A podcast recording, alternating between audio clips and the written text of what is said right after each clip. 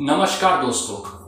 Congress leader Rahul Gandhi एक book launch event पर थे। वह उन्होंने कहा कि उत्तर प्रदेश विधानसभा चुनाव से पहले हमने बीएसपी चीफ मायावती को एक ऑफ़र दिया था कि कांग्रेस और बीएसपी का गठबंधन हो जाए और मायावती को हम लोग एज अ सीएम प्रोजेक्ट करेंगे उत्तर प्रदेश विधानसभा चुनाव के लिए। लेकिन मायावती ने इस पर कुछ नहीं कहा ऑलमोस्ट रिजेक्ट कर दिया। तो मुझे लगा कि शायद मायावती जो है ईडी और सीबीआई के डर से बीजेपी के खिलाफ बोलना नहीं चाहते या बीजेपी के खिलाफ चुनाव लड़ना नहीं चाहते।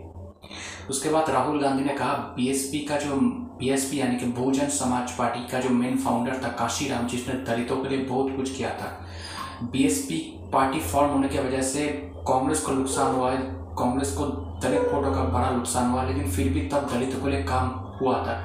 लेकिन अभी जो है, जो देश का जो हालात है, उसमें दलितों के लिए कोई काम नहीं हो रहा है, दलित असुरक्षित महसूस कर रहे हैं। तो हमें ये सब बदलना पड़ेगा और इतना ही नहीं, आप अभी जितने भी गवर्नमेंट्स एजेंसी से सब में आर के लोग बैठे हुए हैं, सब में संघ ने कैप्चर कर लिया है। तो राहुल गांधी के इस बयान पर मायावती का कहना है कि कांग्रेस पार्टी पहले अपने घर को संभाले, उसके बाद हमारी बात करें, कांग्रेस पार्टी के खुद की ही ठीक नहीं है तो दूसरे पार्टी पर कैसे उंगली उठा सकते हैं? तो बात यह है कि उत्तर प्रदेश विधानसभा चुनाव में कांग्रेस और बीएसपी दोनों का सुपड़ा साफ़ हो चुका है तो आप एक दूसरे पर आरोप प्रत्यारोप कर रहे हैं। लेकिन ये जो एक बात समझनी है कि अभी ये सब राहुल गांधी क्यों बोल रहा है? अभी ये सब बोलकर वो क्या साबित करना चाहते हैं?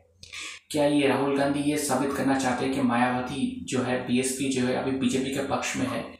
इसलिए जो भी दलित वोटर्स है, जो एंटी बीजेपी है, वो कांग्रेस के पक्ष में आ जाए तो ऐसा कोई मैसेज क्या राहुल गांधी देना चाहते हैं उस वोटर्स को?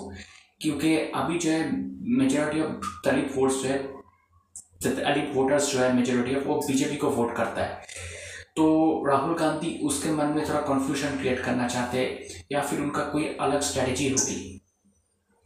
लेकिन एक बात ज़रूर है, राहुल गांधी का ये बात कहने से मायावती बहुत नाराज़ हो गई है बीएसपी भी बहुत नाराज़ हो गई है और फ्यूचर में अगर कांग्रेस के साथ कोई चांस आता है गठबंधन करने का तो क्या मायावती करेगी? तो इस पर भी एक क्वेश्चन मार्क लग गया है।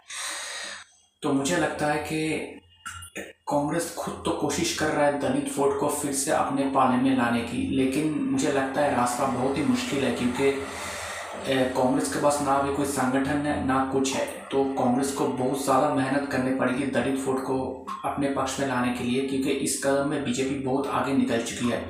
जबकि मायावती, जो दलित का बड़े लीडर है, उनको भी अब दलित वोट्स नहीं मिल रहा है। तो इस इस वजह से मुझे लगता है कि कांग्रेस को और ज़्यादा मेहनत करने की ज़रूरत है इस मुद्दे पर। दोस्तों, मेरा नाम प्रियोव्रत गांगुली है। मैं एक राजनीतिक विश्लेषक हूँ तो आपको मेरा पॉलिटिकल एनालिसिस कैसा लग रहा है?